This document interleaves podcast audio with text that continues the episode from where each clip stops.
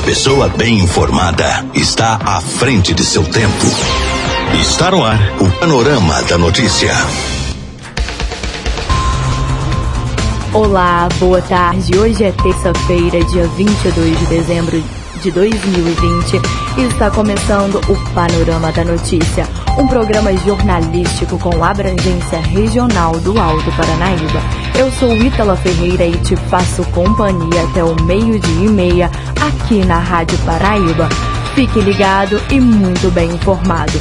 O nosso compromisso é com a informação séria e imparcial. É o jornalismo da Paraíba FM, disponibilizando seu espaço a serviço da comunidade neste país chamado Brasil. Mais um dia está começando, é mais uma oportunidade de sermos ainda mais felizes. Você está na Rádio Paranaíba, a rádio que é a sua voz. Tenham todos uma boa tarde e confira agora os principais destaques do Panorama da Notícia.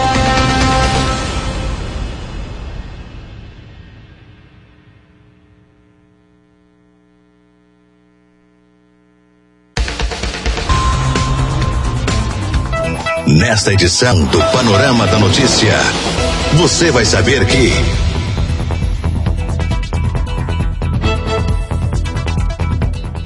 Nova gestão do Ministério Público pretende endurecer regras contra barragens em Minas.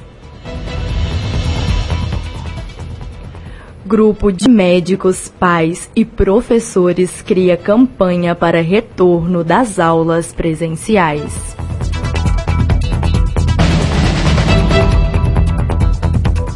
Ministros da Saúde da União Europeia planejam estratégia de imunização contra a Covid-19.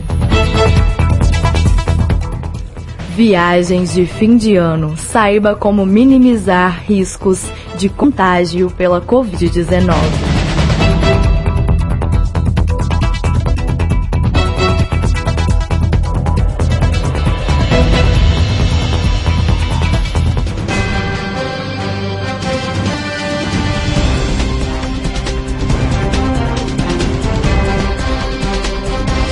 Tudo isso e muito mais aqui no Panorama da Notícia.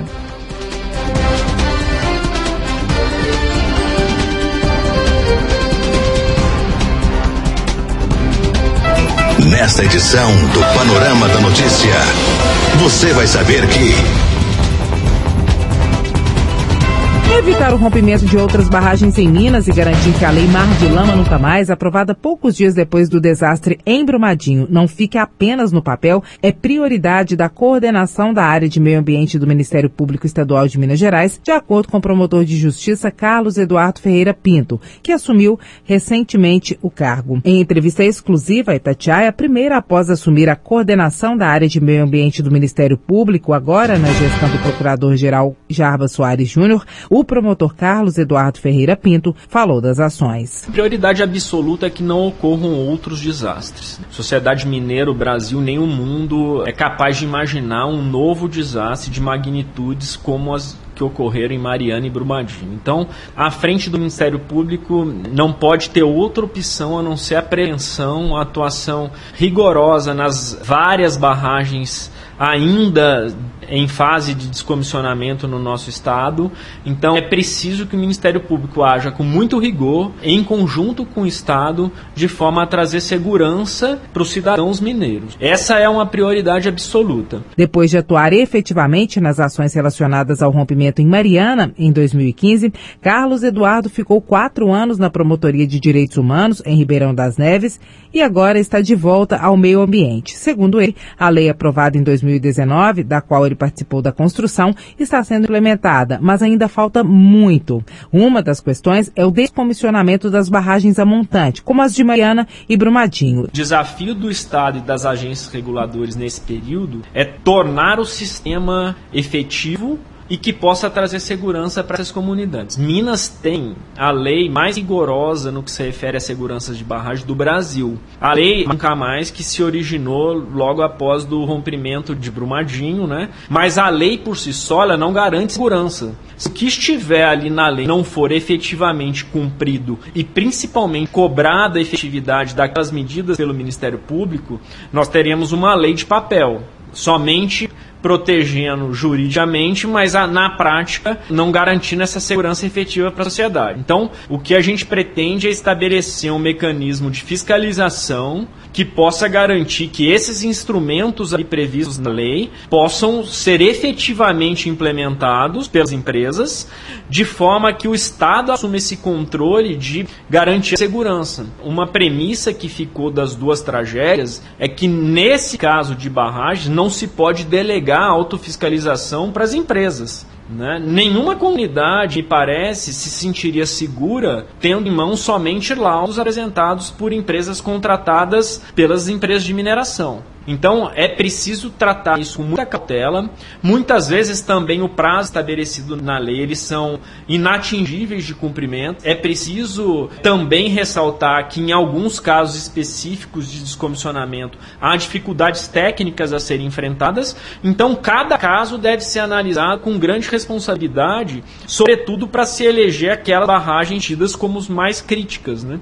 É preciso priorizar e, e exigir o descomissionamento dessas como em áreas mais sensíveis e com potencial de desastre muito maiores. Das 53 estruturas que devem ser esvaziadas até o final de 2021, início de 2022, apenas uma está completamente descomissionada e algumas empresas devem pedir prorrogação do prazo, conforme a Itatiaia já informou. O Ministério Público também vai atuar na questão. O plano em relação à barragem, de forma geral em Minas, é aumentar a fiscalização. Uma das ações será cobrar da União, junto com o Ministério Público Federal o aumento do investimento na Agência Nacional de Mineração, que foi reduzido e está muito aquém do que deveria, de acordo com as autoridades. A entrevista completa com o promotor de justiça Carlos Eduardo Ferreira Pinto você ouve no Abrindo o Jogo. Repórter Edilene Lopes.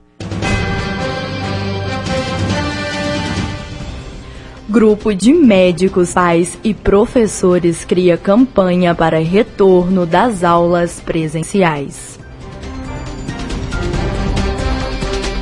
No dia 1 de fevereiro de 2021, uma segunda-feira, viu, Kátia? Esta campanha pretende sensibilizar aí as autoridades da Prefeitura de Belo Horizonte para que quando chegar esta data, tudo já esteja pronto, protocolos, adaptações necessárias e aí sim as aulas poderem recomeçar de fato. Quem vai detalhar para a gente esta nova mobilização aqui no Jornal da Itatiaia é a professora professora da educação infantil em BH, Mariana Borchio, ela que representa um grupo de professores da rede pública e particular. O objetivo da campanha é sensibilizar o poder público toda a sociedade que as crianças são sujeitos de direito social e um dos direitos das crianças é o acesso à educação. E por meio do acesso à educação elas têm acesso a vários outros direitos, como alimentação, saúde, proteção contra abusos. E o objetivo, o resultado esperado é medidas efetivas de planejamento e treinamento e organização para a abertura das escolas no início do ano de 2021, no máximo até fevereiro. E quais estudos, fatos, protocolos essa mobilização aí se baseia para cobrar o retorno das aulas presenciais em BH? Vem por meio dos estudos científicos, da recomendação de órgãos internacionais e nacionais como ONU, OMS, Unicef, Sociedade Brasileira de Pediatria, entre outros, sobre o fato de que as crianças não são grandes transmissores desse vírus. Esse vírus é uma exceção, ele poupa as crianças. E por isso, as escolas não são os locais de disseminação do vírus. Isso em países da Europa e países da Ásia também, né? Não só em países ricos e desenvolvidos, mas em países pobres também. Ok, muito obrigado. Ouvimos a professora da educação infantil em BH, Mariana Borchio, ela que representa um grupo de professores da rede pública e particular. Por meio de nota, a prefeitura de Belo Horizonte informou que, conforme dito pelo prefeito Alexandre Calil na coletiva da última sexta-feira, dia 18, as discussões sobre o assunto começaram ontem, dia 21, por meio de reuniões. Repórter Clever Ribeiro.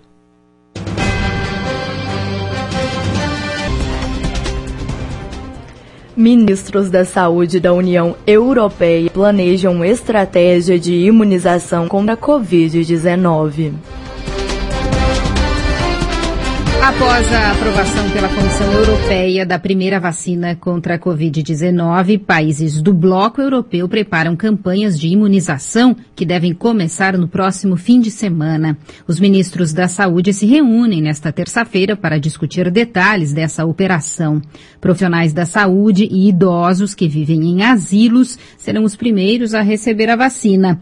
A população em geral só deve começar a ser vacinada a partir de meados de abril ou maio do do ano que vem. A meta é alcançar uma cobertura de 70% da população do bloco. E a União Europeia tem ainda outro desafio urgente, que é harmonizar as medidas postas em prática pelos países membros para evitar a propagação da variante do coronavírus detectada no Reino Unido. O objetivo é uma reabertura das fronteiras de forma coordenada para permitir a retomada das viagens e o transporte de mercadorias. Muitos motoristas de caminhão estrangeiros ficaram presos no Reino Unido em condições desumanas, denunciaram os sindicatos franceses da categoria em um comunicado. Vamos ouvir Sebastian Rivera, da Federação dos Transportadores Rodoviários da região de Pas-de-Calais, no norte da França. Nós discutimos sobre a necessidade de haver garantias de que os caminhoneiros poderão retornar.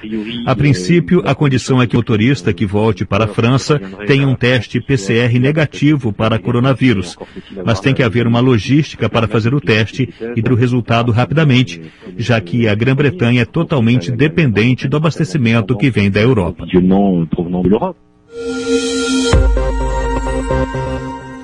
O Congresso dos Estados Unidos aprovou o plano de apoio de 900 bilhões de dólares, mais de 700 bilhões de euros, para estimular a retomada da economia fragilizada pela pandemia. Os cheques serão enviados às famílias americanas na próxima semana, no valor de 600 dólares por adulto e por criança. Os valores diminuem para quem ganha mais. O país superou a marca de 18 milhões de contágios e 319 mil mortes desde o início da epidemia.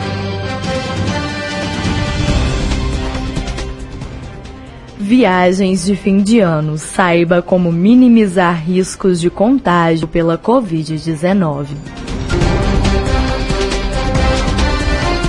Você ouvinte da que tem viagem Enquanto programada por agora e que necessita do transporte público, deve ter atenção redobrada para evitar a contaminação pelo coronavírus. Todo cuidado é pouco neste momento em que as transmissões aumentaram. A infectologista Melissa Valentini alerta. Realmente, com o aumento do número de casos ativos da Covid-19 aqui no Brasil, especialmente aqui em Belo Horizonte, o ideal seria evitar as viagens, né? Mas tem como a gente viajar com segurança. A melhor forma de viajar seria um carro particular, em que viajassem as pessoas que já estão no mesmo ambiente domiciliar.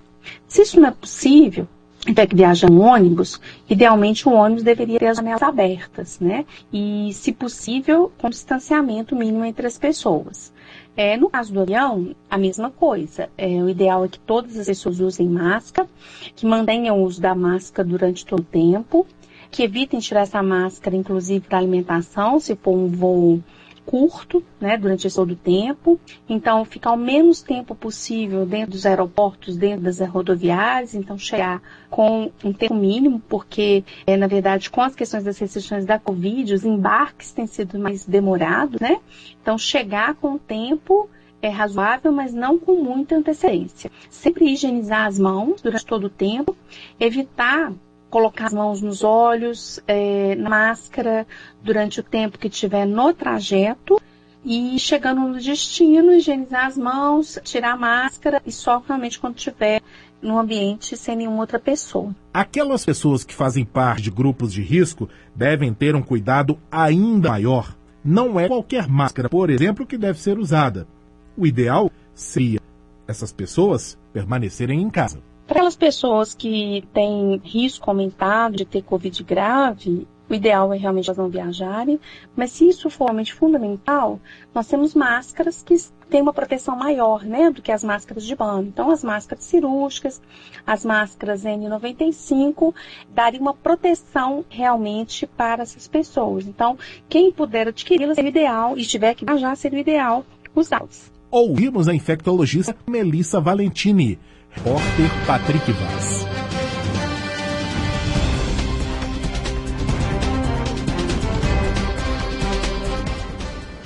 As articulações para eleição no Congresso Nacional.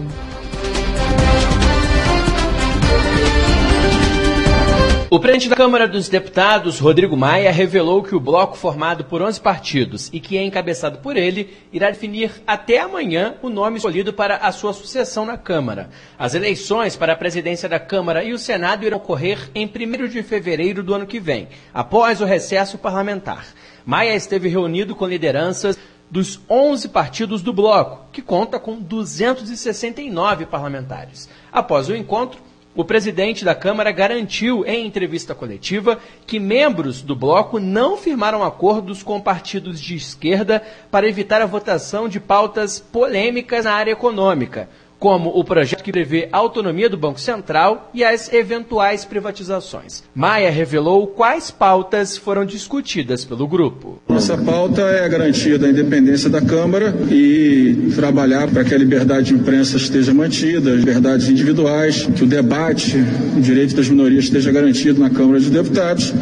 Essa era a pauta, essa é o que nos une, né? o que nos divide é exatamente a pauta econômica. Nessa, é, se, se nós fôssemos tratar dessa pauta, pauta, nós não, não teríamos tido convergência como tivemos na sexta-feira. Maia voltou a defender a continuidade dos trabalhos no Congresso no mês de janeiro, adiando o recesso parlamentar. Ele disse que a ideia era discutir pautas importantes para o governo em janeiro, mas avaliou que a decisão de eventual adiamento do recesso deveria ter sido tomada em conjunto e que, na sua avaliação, não houve interesse por parte do governo. Dependeria de uma decisão coletiva da Câmara e do Senado. Não me dá a impressão que o governo tem interesse de estimular o debate no Congresso de janeiro. Do meu ponto de vista, vai ser um grande erro. Né? O Supremo já tomou a decisão, parte do Supremo.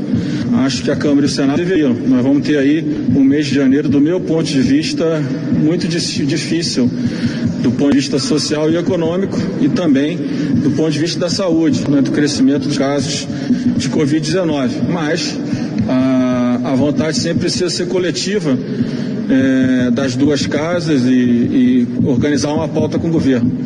Também não acho que o Senado esteja é, com essa vontade, mas mais ainda o governo não tem a vontade porque acha que de alguma forma a intenção de pautar algo em janeiro tem relação com a minha sucessão, que também é, é outra visão equivocada do governo. Maia avaliou que o país irá passar por uma situação difícil em janeiro nas áreas da saúde e da economia e acusou o governo de viver em uma bolha.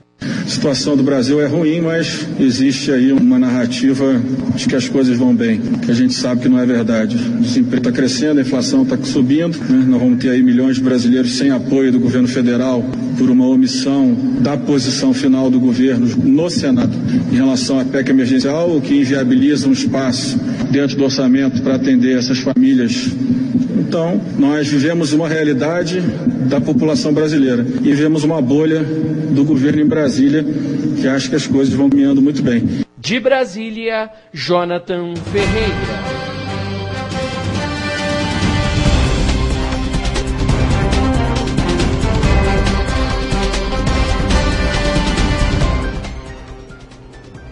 Febraban divulga orientações para evitar golpes durante compras online neste fim de ano. Nesta corrida de compras ao Natal, é importante ficar atento em vários detalhes na hora de pesquisar e fazer a compra de fato. Quem orienta o consumidor é o diretor do PROCON Municipal de Belo Horizonte, Felipe Santos, especialmente nesse fim de ano de pandemia, tão marcado por vendas online. Este ano, por ser um ano atípico, muita gente comprando, muito mais gente, né, comprando via online. O que, tem que ficar esperto? Conta fraude. Então, assim, tentar evitar ao máximo clicar em links desconhecidos, sempre conferir em qual, em qual site você é, que está comprando, ver o endereço do site, porque igual todo mundo está querendo comprar, os golpistas também estão querendo dar o golpe. Então tem que ficar bastante atento a links, a mensagens que recebe no celular para não cair em golpes. E sempre, sempre conferir o site, ler o site, ver qual é o endereço eletrônico para não cometer esse erro. Uma outra dica também é pesquisar os preços, né? porque nessa época, às vezes, o pessoal ah, tem que comprar, sai comprando muita coisa, acaba saindo do seu orçamento, e isso acaba virando uma bola de neve depois, um cartão de crédito nas alturas, não conseguindo pagar, tendo que refinanciar a dívida, isso a longo prazo para o consumidor é péssimo. Após a compra, Felipe, é importante guardar o comprovante, até mesmo pensando numa possibilidade de troca depois do produto? A troca não é obrigatória, tá? É a faculdade da empresa se ela faz a troca ou não. Mas a sua política de troca tem que ser avisada para o consumidor. Então, se a empresa opta por não fazer a troca dos produtos, ela tem que avisar o consumidor. Ele não pode ser pego de surpresa quando voltar lá para fazer a sua para fazer a sua troca. Qual que é o prazo que o consumidor tem para arrependimento da compra? Uma grande diferença da compra online para a compra no local é o direito de arrependimento.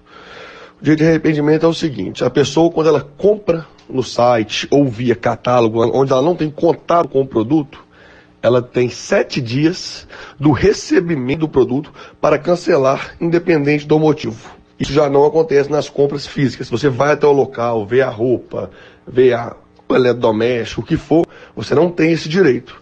Aí você entra na questão da política de troca da loja. Mas compras pela internet ou por catálogo, você tem sete dias após o recebimento do produto para fazer o cancelamento. Por telefone, é possível tirar dúvidas? Como nós estamos em escala reduzida, após da pandemia, nós não estamos fazendo atendimento pelo telefone, tá? O atendimento ele pode ser ligar para 156, mas que são só dicas gerais de como entrar com a reclamação. E a nossa reclamação ela é presencial. Caso a, o consumidor se sinta lesado por cumprimento de oferta, por um produto que veio estragado, ele pode procurar o PROCON. Ele pode fazer um. Hoje nosso atendimento é feito é, eletrônico, ele, tem que fazer uma, um agendamento eletrônico no site da prefeitura e marcar um horário para ir lá fazer essa reclamação. Falamos com Felipe Santos, diretor do Procon Municipal de Belo Horizonte. Repórter Camila Campos.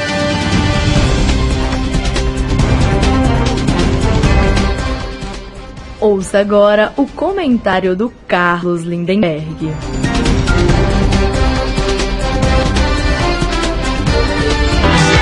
No Jornal da Itatiaia, o comentário do jornalista Carlos Lindenberg.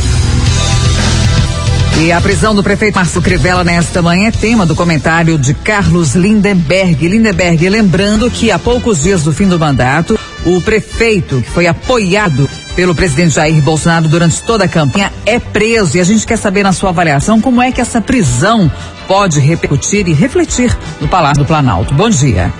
Bom dia, Kátia. Bom dia, Eustáquio. Bom dia, Lindenberg. Olha, Kátia, é evidente que a prisão do prefeito Marcelo Crivella, do Partido Republicano, hoje de manhã, no Rio de Janeiro, não deixa de respingar no prestígio do presidente da República. Afinal, o presidente apostou todas as suas fichas na reeleição de Crivella, que é sobrinho do bispo Macedo, dono da Igreja Universal do Reino de Deus. Fez campanha para ele, gravou vídeo, enfim, fez de tudo para reeleger Crivella. Aliás, o Rio é a base eleitoral do presidente Bolsonaro, mas foi um fracasso. Kátia, porque não é de hoje, e Crivella vem sendo investigada e até não se entender bem porque o presidente resolveu correr esse risco. Mais um, por sinal, porque na semana passada ele ocorreu um outro ao apostar na eleição do prefeito de Macapá, irmão do senador Davi Alcolumbre, Josiel, e perder. Aliás, destaque, o presidente resolveu se envolver nas eleições municipais sem necessidade, pedindo voto para vários candidatos, até mesmo aqui em Belo Horizonte, e não elegeu ninguém, o que revela que Bolsonaro pode ter os seus trunfos, nem liderando as pesquisas de opinião, mas não consegue transferir votos, o que é uma outra coisa, algo muito ligado, quem sabe, ao carisma pessoal ou alguma outra peculiaridade, como o fato, por exemplo, do auxílio emergencial que o tirou do limbo e o colocou no topo da pesquisa. Mas se acabou agora, de forma que essas coisas vão se somando. Agora mesmo a Procuradoria-Geral da República resolveu investigar por que razão o deputado federal Eduardo Bolsonaro vem comprando apartamento no Rio de Janeiro, sempre o Rio de Janeiro pagando os imóveis a dinheiro. Aliás, os três filhos do presidente estão sendo investigados, de forma que essas coisas acabam atingindo diretamente a figura do presidente da República, até porque ele também é alvo de um processo do Superior Tribunal Federal. Aquele caso aí do ex-ministro da Justiça, Sérgio Moro, que o acusa de ter politicamente na Polícia Federal, Eustáquio. Ô um outro assunto, como é que estão as articulações para as eleições do Congresso Nacional, hein? Pois é, Eustáquio, essa é uma outra batalha que o presidente trava agora no campo político e não exatamente no campo real, para a eleição do seu ungido, deputado Arthur Lira. O deputado Rodrigo Maia, atual presidente da Câmara, resolveu peitar o indicado pelo presidente e já acertou o apoio de 11 partidos para enfrentar o ungido do governo. E também tem uma coligação muito forte o apoiando e conta ainda com a liberação de emendas parlamentares que chegam a 6 bilhões de reais. Esse, na verdade, o grande trunfo de Lira